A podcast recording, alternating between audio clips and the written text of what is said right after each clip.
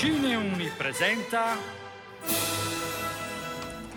Mamma diceva sempre che i miracoli succedono tutti i giorni.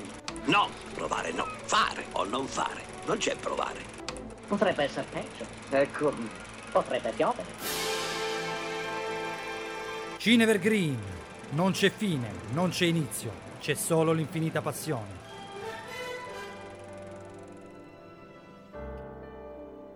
Oscar come miglior film d'animazione e Orso d'Oro al Festival di Berlino nel 2003. La città incantata è un caso unico nella storia del cinema d'animazione giapponese ed è tuttora considerato uno dei film meglio riusciti di Hayao Miyazaki e forse uno dei film d'animazione, giapponesi e non, più bello di sempre. Prodotto dallo studio Ghibli e uscito nelle sale nel 2001, La città incantata è uno di quei film che non soffre il passare del tempo. È una sorta di Alice nel paese delle meraviglie orientale. La storia racconta di Chihiro, una ragazzina che si ritrova da sola, intrappolata nel mondo degli spiriti dopo che i suoi genitori sono stati trasformati in maiali.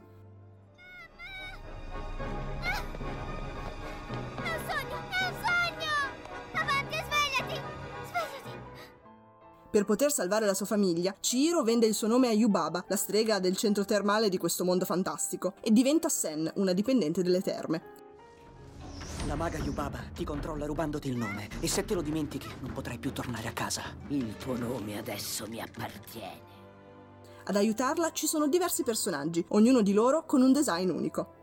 L'uomo delle caldaie Kamaji, con le sue lunghe braccia che ricordano un ragno, la dipendente Lin, che vorrebbe tanto prendere un treno e fuggire da Yubaba, e Aku, un giovane e misterioso apprendista mago che non ricorda più il suo vero nome. Chi conosce Miyazaki però sa bene che non sono le trame a fare i suoi film, perché queste non sono sempre lineari e chiare e spesso lo sviluppo verso il finale risulta poco convenzionale per chi è abituato a film d'animazione di altro tipo. Questo non è un caso. La sceneggiatura per la città incantata, di fatto, non esiste. L'autore ha affermato più volte di non essere lui a realizzare il film, perché in realtà è il film stesso a scegliere dove andare. Un concetto molto particolare di sviluppo della trama, insomma, che però nel complesso del prodotto finale non toglie nulla all'esperienza. Perché la città incantata è proprio questo, un'esperienza che immerge lo spettatore in un mondo fantastico, con costanti rimandi al folklore giapponese. La città incantata è uno specchio della cultura e delle esperienze personali di Miyazaki. Lo stesso personaggio di Chihiro, infatti, è ispirato alla figlia di un suo stretto collaboratore. Ed è proprio lei il motore straordinario di questa storia, in un film dove sono proprio i racconti personali di ogni personaggio a rendere il percorso unico. La città incantata mostra la straordinaria cura e attenzione non solo nei riguardi dell'animazione tradizionale, ma anche per il modo in cui viene ritratta la protagonista femminile, personaggio verosimile e ricco di sfumature. Aku mi ha sempre aiutata. Adesso lo aiuterò io.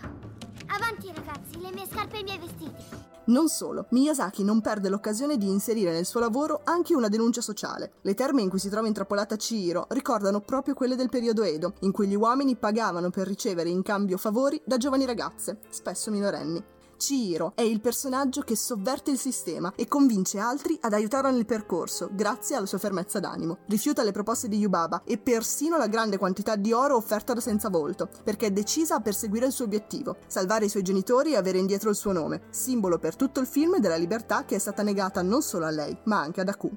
Voglio che tu lo sappia, il mio vero nome è Ciro. Il risultato finale è un film d'animazione e di formazione, contornato da fondali impeccabili e una colonna sonora capace di commuovere. Una storia che insegna l'indipendenza e l'intraprendenza, la fiducia in se stessi e che punta proprio a cogliere lo spettatore nei momenti di calma per farlo emozionare con sequenze indimenticabili. L'atmosfera che si respira è magica e misteriosa, un'opera per tutti, adulti o bambini, assolutamente da rivedere anche a distanza di anni. Da Cine Uni è tutto, io sono Amanda Luisa Guida e vi auguro una buona visione.